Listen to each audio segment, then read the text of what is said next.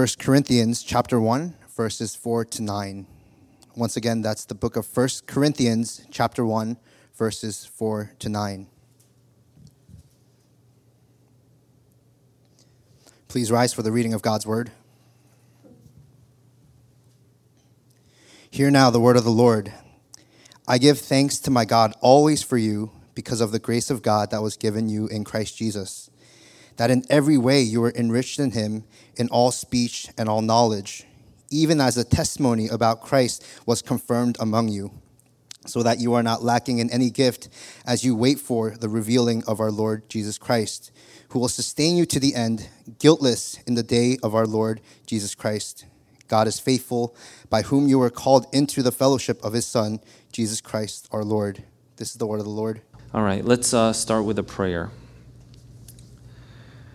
Our God and Father, we ask you, imploring you, since all wisdom, since all fullness of wisdom and light is found in you, to mercifully enlighten us by your Holy Spirit in the true understanding of your word, and to give us grace to receive it in true fear and humility. May we be taught by your word to place our trust only in you and to serve and honor you as we should so that we may glorify your holy name in all our living and edify our neighbor by our good example, rendering to God the love and obedience which faithful servants owe their masters and children their parents, since it has pleased you to graciously receive us among the number of your servants and children. We ask this in Jesus' name. Amen.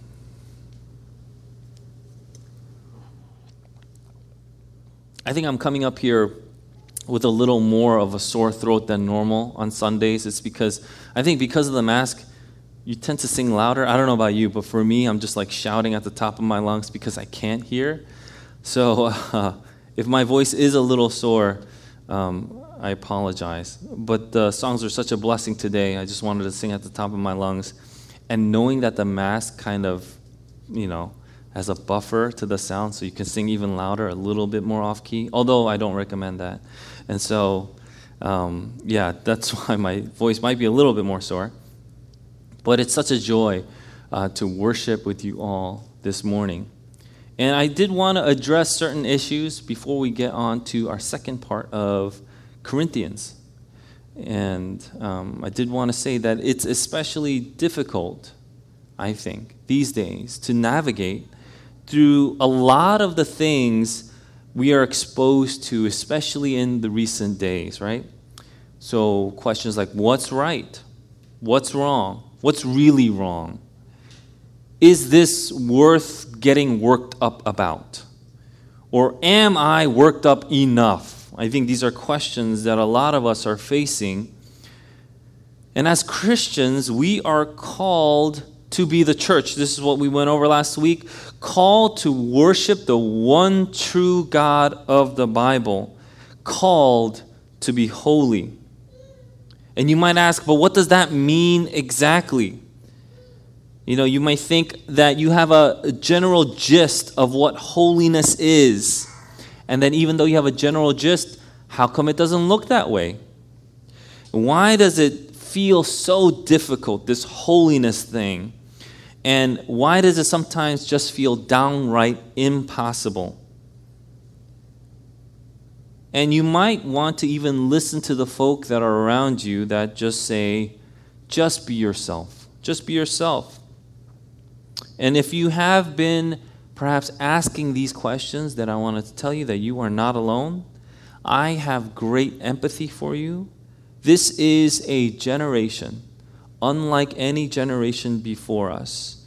Um, because for decades, we have been constantly told, for decades, we have been constantly told by psychologists, our teachers, we have been told that we can be whatever we want to be. In fact, we owe it to ourselves to be what we want to be.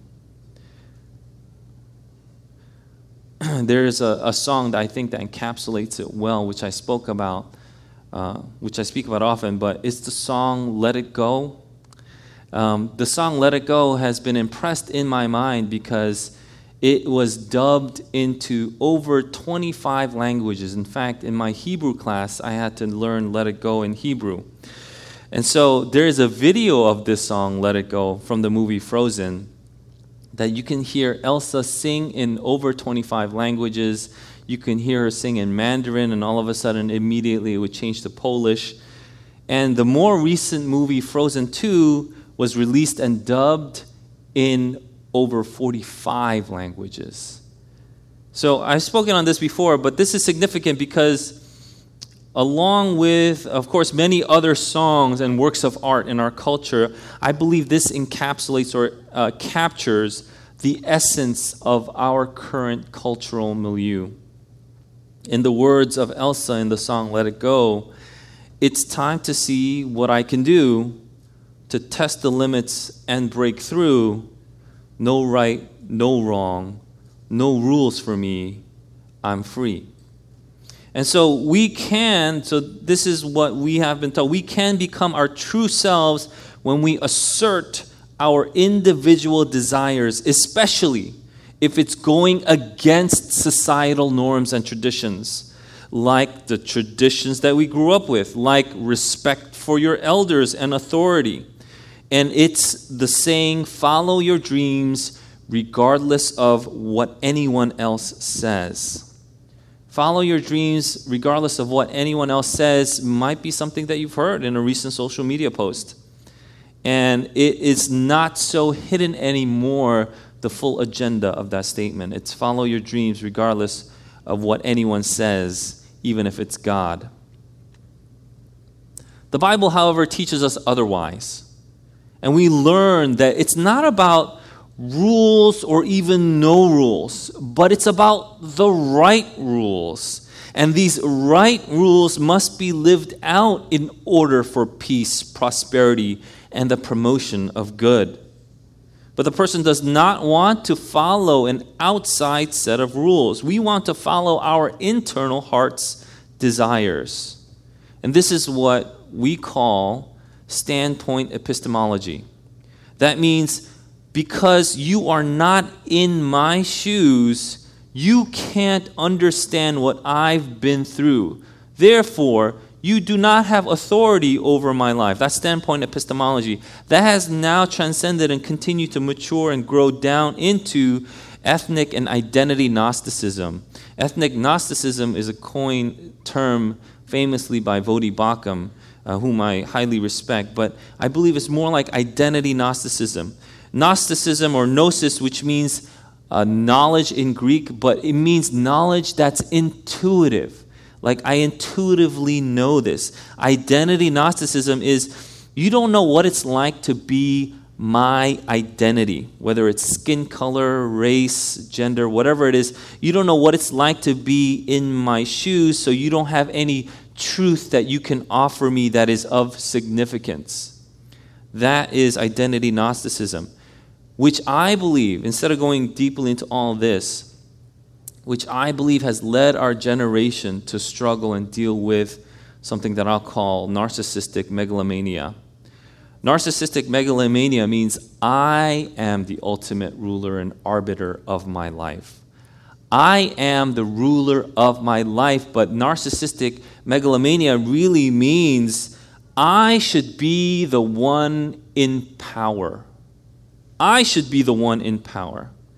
And this is what has led and will continue to lead us down this degradation of society, where we must silence voices that are not like our own, demand conformity with threat of retaliation and this constant need for an echo chamber of secular like mindedness. And for us today, and many of you have uh, shared this with me, it can be confusing to navigate through these waters. How can the Christian manage to stay afloat and successfully traverse the dangerous seas? You see, by the grace of God, we have not been left alone. We have not been left alone. We have been given the very Word of God to line up our thoughts and actions up against. But not only that, we've been given the Spirit of God who gives us peace that is transcendent. So even if we were to take the first few verses of this letter and compare it to the climate of today and what it is trying to suck us into, we can look at even verses 1 to 3 and compare it. Does the th- do the things of the world lead you to worship? When you follow the ways of the world, the ways that the world is demanding of you, does it lead you to worship and honor Jesus Christ? Does it lead you to respect and follow and grow in holiness as the Bible dictates? And secondly, this is what we're going to go over today, this morning, is does it lead us to heartfelt and genuine thanksgiving? That's the questions we must ask. Does it lead you, when you follow the ways that the world is trying to tell you, does it lead you to heartfelt and genuine thanksgiving? Do the things that are happening around us lead us to thanksgiving? Do you see thanksgiving at the end of the current journey or the path that we are on? Do you see thanksgiving in every step or whatever victory that is achieved? Or do you see anger and bitterness building up, coming up to a point where you are being set up? You are being set up so that you are never satisfied. And so now everything must burn? You see, my friends, thanksgiving is a key element in the Christian life where we're reminded even in 1 Thessalonians chapter 5 verse 18 we're reminded to give thanks in all circumstances. Paul, as we will see in the coming chapters, has every reason, every reason to be angry and upset with the Corinthian church. There is a ton of immorality and over spiritualization and all these terrible things that are going on. However, however, he starts with the greeting, which we went over last week, and moves on to Thanksgiving, which we are exploring this morning. Thanksgiving in a letter, you can see, was a common address that people may have had, but it, this Thanksgiving, the Thanksgiving that Paul puts in his letters, are not like the others. While Paul did commonly open up his letters with thanksgiving and a greeting, they were not generic thanksgivings and greetings. In fact, they will give us a key insight of what will come along in the rest of the letter. I give thanks to my God always for you because of the grace of God that was given you in Christ Jesus. Paul gives thanks, which is the word in Greek Eucharisto, which is where we get the word Eucharist, which is also commonly known as communion, the table that is set before us. Communion or Eucharist is from the word Eucharisto, which is translated here as thanks or give thanks. And just like communion is an act of thanksgiving in remembrance that we express when we take or partake in the bread and the cup when we come together as one church, thanksgiving is something that must be expressed. Thanksgiving is something that must be expressed. This may go without saying, but it needs to be said, just like Thanksgiving is. Thanksgiving must be expressed. You may think that you are thankful, but if you don't express it, you have not gone the full length of living out the thankful heart. And Paul here expresses thanksgiving to God. A lot of this secular and common letters would express thanks in the beginning too, but it would give thanks to the receiver of the letter, the recipient. But Paul here gives thanksgiving to God, and he adds always. Why? Because the grace of God was given you in Christ Jesus, because of that grace that is in Christ Jesus. Again, just like in the greeting, we go back to the salvation that we have been uh, given solely by the grace of God and not by our own merits, but by Christ. If there is one thing we can always be thankful about, it is precisely the fact that we have been saved by Christ. So we had our time of greeting. We turned around and perhaps bowed or waved or did the eye smile. I like our new uh, staff member, uh, his smile, Sam's smile. He smiles with both his mouth and his eyes. And so it's like it comes together, the edges come together. And that is a very welcoming kind of smile. So you might want to learn because the masks cover your mouth now to eye smile. But these are expressions. These are things that we are to do. And when we start to greet one another, the first thing that pops up when we greet one another in Christ is a thankful heart for the salvation of Christ for you and me. That's what happens when we greet one another in Christ. A thankful heart starts to develop and it pops up because Christ has saved you. Christ has saved me, and I'm thankful for God for that. And that is what Paul is thankful for.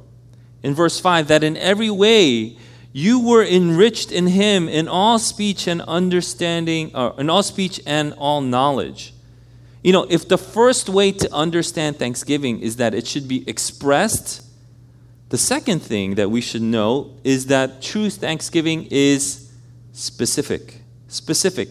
It is not generic. If you look at all the other Thanksgivings that Paul opens up his letters with, they are not the same. Look at even First Thessalonians, they are specific to the people that he is writing to. And that's why Thanksgiving, when it's expressed, needs to be specific. Thankfulness toward your spouse or a loved one, that's the first question I would like to give. Does it naturally come out? Whether you're thankful for your siblings or your parents, your spouse, your um, significant other. And so those things do they naturally come out? And what are you thankful for? And you know how you know that you're really thankful for them? Is because it starts to get specific. It's not generic. And so those are things that we see here clearly clearly in this letter uh, if you go i mean i don't want you to start asking people and putting, put them on the spot but if someone uh, let's say wants to really know you could definitely ask them what are you thankful for about in this person, in your spouse. And so you can tell. I mean, this is a test in case you do any kind of premarital counseling with me, but if it's generic or if it's specific. Generic is like, you know, I just really like and some generic characteristic characteristic. But the more that you learn to love and, and mind you, when you first start the premarital counseling, like many of you, some of you have done with me, it, it can't be that specific because you don't know each other yet. You think you love each other, but you know it's just the beginning of the journey. And as you get married, it changes. So I'll ask someone like Pastor Paul, what are you thankful for joy about? And his wife.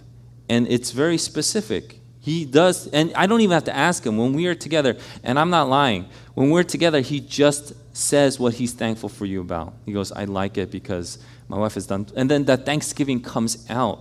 And this is what we see in Paul's letter this specific thanksgiving that is expressed that you were enriched in him in all speech and knowledge. And this specific, particular thanksgiving is for this church in Corinth. This is the characteristic of the church in Corinth. In every way, Paul says, you were enriched. Enriched is the word plutisthete, uh, which we get the word, uh, which is where we get the word plutocrat.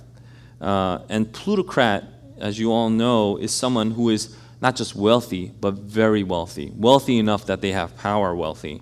That's where we get the word plutocrat. And this is the word that is used that in Christ they all had this richness of speech and knowledge. Again, specific, which we will later see are specifically in the gifts of tongue and prophecy. I know you guys are very excited to get there, but I think it takes time, and these are steps that we must take. And this is something that we also see that the Corinthian church will abuse and not use properly. And so Paul will have to correct them.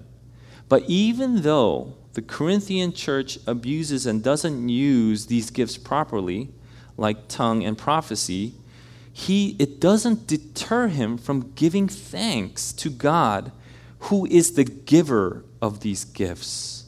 Do you see? That is the attitude we should have for one another. When we see a gift in someone, does it lead to the admiration of God, who is the giver? Or does it lead us to jealousy and envy or just anger because of the way that you perceive they've misused it. Paul knows how to make that distinction, and he does it rightly. And this is also the pastor's heart.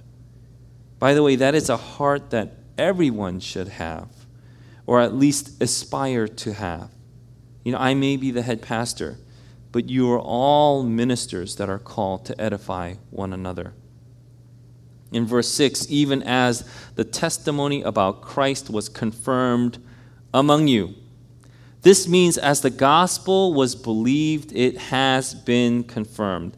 John Calvin rightly observes that God has set his seal to the truth of his gospel among the Corinthians.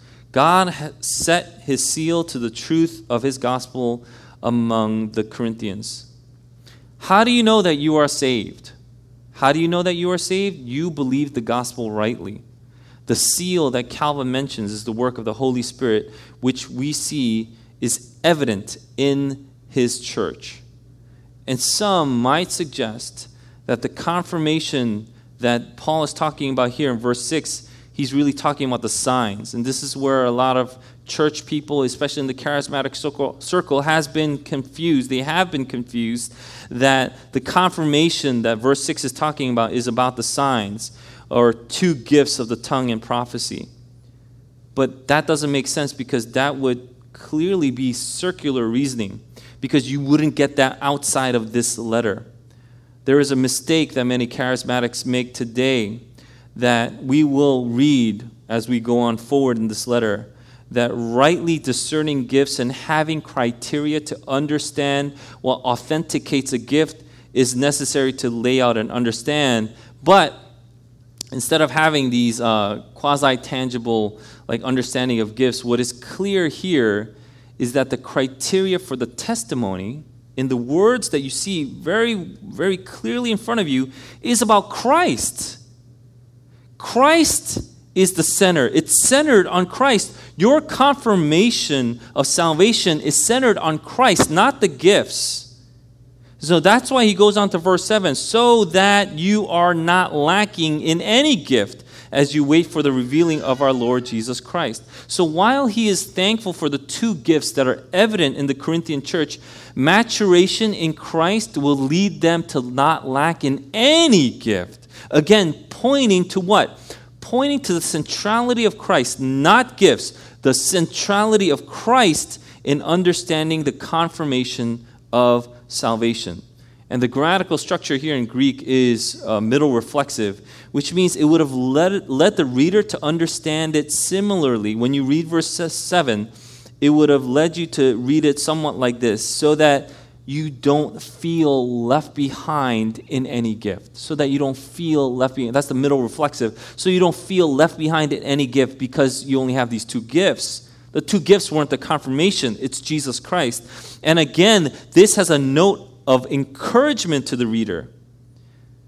If you only understand the spiritual gifts, let's say from 1 Corinthians 12 to 14, which was tongue and prophecy, it will not mesh with every other part of the letter, especially this portion of Thanksgiving.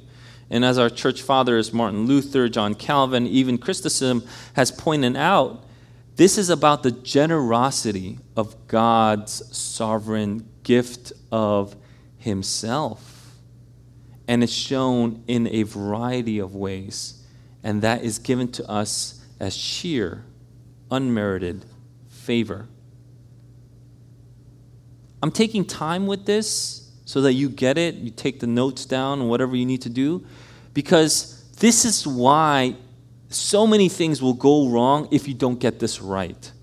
Gifts don't put you in a cut above the rest. This is what we kind of feel, don't we? When people have certain spiritual gifts, you feel like you're a more mature Christian. You're level two of Christianity through gifts. But this is not how Paul or any part of the Bible would agree with. Paul even challenges this notion when we'll see when we go through chapter 4, verse 7. What do you have that you did not receive? If you then received it, why do you boast as if you did not receive it? This is not so that we're cut above anybody. But the word gift is the word charisma in Greek, which is derived from the word charis. Charis in Greek literally means grace. Charisma, gift, charis, which is in charisma, means grace. And the verb form of this is charizomai, which means freely give, freely give. So we are to understand these gifts and salvation we are to understand what these gifts mean and what salvation truly is in verse 7 as we wait. And mind you, I'm not expounding everything, I'm not unpacking everything because these are things that Paul is giving thanks for so that he will continue to unpack as the chapters go on. But we understand these gifts and salvation in Christ in verse 7 as we wait. So salvation has parts like receiving, growing, and now we see waiting. Christians are people who wait in full expectation of the promise of the gift giver. And the gift giver, in fact, is the ultimate gift. The ultimate gift is Jesus Christ. The word revealing that we see here is from the word apocalypse, which refers to the second coming the second coming of Jesus Christ. And this is the hope that we have in salvation that Christ is coming again. And in verse 8, who will sustain you to the end, guiltless in the day of our Lord Jesus Christ. And until the parousia, Christ is the one that will sustain you. So, from the ultimate hope from Christ for who, uh, who is the ultimate gift, Christ is also the ultimate promise of perseverance Christ is doing all these things. How long will we be sustained? And it says here, to the end, telos, which should bring us to Jesus declaring that he is the Alpha and Omega, the beginning and end. How long will Christ sustain you to the very end? That is the promise that we have been given. How long will you be able to persevere if you have salvation in Christ? Christ is the guarantee to the very end. And Paul here signs off this last verse by saying, God is faithful, by whom you were called into the fellowship of his Son, Jesus Christ our Lord. God is faithful is pistos, which means faithful or trustworthy or reliable, consistent, dependable. We have every reason to trust God because what He begins, He will carry through to completion. This is why Paul is thankful. And this is why we can be thankful. All these reasons here are why we can be thankful when we look at each other. Because the promise is God will never give you up. God will never give you up. And by his calling, in the end of verse 9, we are now in the fellowship of his Son, Jesus Christ. We have been invited into the fellowship, koinonia, with not just anybody, it's not just any kind of fellowship, but with Jesus Christ. The word fellowship will lead us into verse 10, which we'll go on to next week. But there is something that you may have noticed in the greeting and the thanksgiving for the past two weeks. In every sentence, in every verse, Christ is mentioned. Christ is mentioned in every single verse of this opening. This is a man who is obsessed with Christ. This is someone who, when we talk, when he talks about Christ, he gets excited. He, he's not bored. He's excited. Christ in every sentence, every sentence that he speaks, when he greets someone, when he is giving thanksgiving, he has Christ in it, and he is obsessed. Christ is central to our understanding of the church, and Christ is central to our thanksgiving as Christians. The reason why any and every Christian can make a confident and heartfelt thanksgiving is because of Christ. That is precisely what the world does not have. The world is temporal, it is fleeting. So if your thanksgiving and happiness is dependent on something that the world offers, don't be surprised when your thanksgiving stops. Truly thankful people know who Christ is and can continue to look to Him for the gifts and fellowship. This is the blessing Christ gives His children. This is because to know Christ, then, is to love Him. Paul mentions and lingers over the name of Christ over and over again. And he does it in such a loving manner. And this is what we are also being taught and shown in his word. This is why it's exciting to go through every, word, every verse because the more I know him, the more I love him. And in affection, there is heartfelt thanksgiving, no matter what season, no matter what climate that we're in. This year marks uh, the 400th anniversary of when the pilgrims came over on the Mayflower. We, cl- we classically know them as pilgrims, but we named them pilgrims, but they were Puritans. They were Puritans um, that were being persecuted for their religious beliefs, and they wanted to worship God, the God of the Bible. So they traversed the sea, they traversed the dangerous waters. It was dangerous through that trip, they lost half of the people that first initially set out. Half. They all died. It was a horrendous and difficult trip.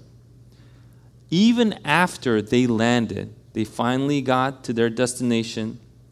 Even after they landed, uh, the winter was really bad, and they're recording. People, people, as people were writing their record, their spouses would be dying and people would be left without many of their family members. It was a really hard and dreadful winter. But you see, the pilgrims didn't stop and say, you know what, this, this is terrible. They still chose to give thanksgiving. They still chose to give thanksgiving even through that. That is our legacy. Do you understand? That is our legacy as Christians, people who traveled over the seas so that we can rightly worship God. And even if they lost half their people, we are able to worship God here in this country today because of the pilgrims, because of what we saw in the Mayflower. That this is why. And this all these things, if you read the accounts, it's crazy. They, they lost half their people. They were about to starve to death. People were sick. People were dying. The neighboring tribes could have easily wiped them out. They could have been like, we don't like these guys. They're taking up our land. But they didn't. They, in fact, uh, enabled a friendly relationship with uh, the pilgrims so that we are able to have this picture of the classic traditional Thanksgiving that you see. And so there are records of this, and you know, I, I don't want to get too much into it. But that's the thing. Like, what are we traversing now? Do we have reason for thanksgiving? And my answer is yes. Yes, we do. Emphatically, yes, we do. Because no matter what happens, God is with his people. God has saved you, God has saved me. And we can be incredibly thankful. God, in His glorious riches, has given us everything that we need. We are not lacking in any gift because we have Christ. We have everything that we need here in CGS to not just be sustained, but to thrive. But that sustaining is also promised. We won't be shut down. We won't be eliminated. We won't be destroyed because that is God's promise to the church. So, do we have reason for thanksgiving? I think emphatically, yes, we do. And so, that's my question to you today when you look around, when you look around where you are, does it spur in your heart toward thanksgiving to God? Has He revealed to you His graciousness through Jesus Christ? That He has given you everything that you've needed. It, it doesn't mean life might be easy. Of course not. Life will be tough. However, the promise is we will be given everything that we need, whether it's easy or difficult. When you look around, does the Holy Spirit spur in your heart toward thanksgiving? And if it does, then I want to encourage you express it. Express it in worship, in song, in speech. Express it. Express it to one another. I want you to express it to your spouses, to your siblings, to your brother, to your sister, to your children, to your parents. Express the thanksgiving that you have. And if they are believers, oh, so much more reason to be thankful for. Am I right? So much more reason because your life with them doesn't end right here, but it goes on for eternity, and that is guaranteed in Christ. Express it, number one, and number two, be specific about it. And you know how you can be specific about your thanksgiving? Is when you pray. I can tell when someone has been praying for somebody because the thanksgiving that they express to God becomes more and more specific. When you don't pray a prayer of thanksgiving, it becomes very generic. And I don't want to put anybody on the spot, but it really is. Let's say, for example, we ask people to pray for our deacons. Our deacons are people who need our prayers, they are officers of the church. Uh, because of them, God has set up, set up a system where we can have people who will continue to foster unity in the church, uh, who will continue to bring out gifts of mercy. However, when you start praying for the deacons, can you be specific? And the more specific you are, the more I know, the more you should know through the Bible that you have been praying for them. When it's generic, not so much. So I want you to take away these two points, especially today. No matter what, we have every reason to be thanks, thankful. We have every reason to give a heartfelt thanksgiving to God. And the way we do it is with our expressions and be by being specific. And this is also how we ought to worship God. We express it and we are specific about that expression. That's why we go into every detail of confession, and there's this order, there's even a standing up and sitting down. These specific things point to a heart of genuine thanksgiving. It's not just simply for tradition. Tradition comes from somewhere, and this is where it came from. It came from a thankful heart. And even the offerings that are given in the Old Testament, the, the offering that is highlighted in the Bible, in the Old Testament, even when they were making the tabernacle, are offerings of thanksgiving. This is the key to the Christian life that you cannot miss. The Christian life is a thankful life. Are you thankful? The pilgrims chose thanksgiving. I pray that we as a church will also choose thanksgiving. Let's pray.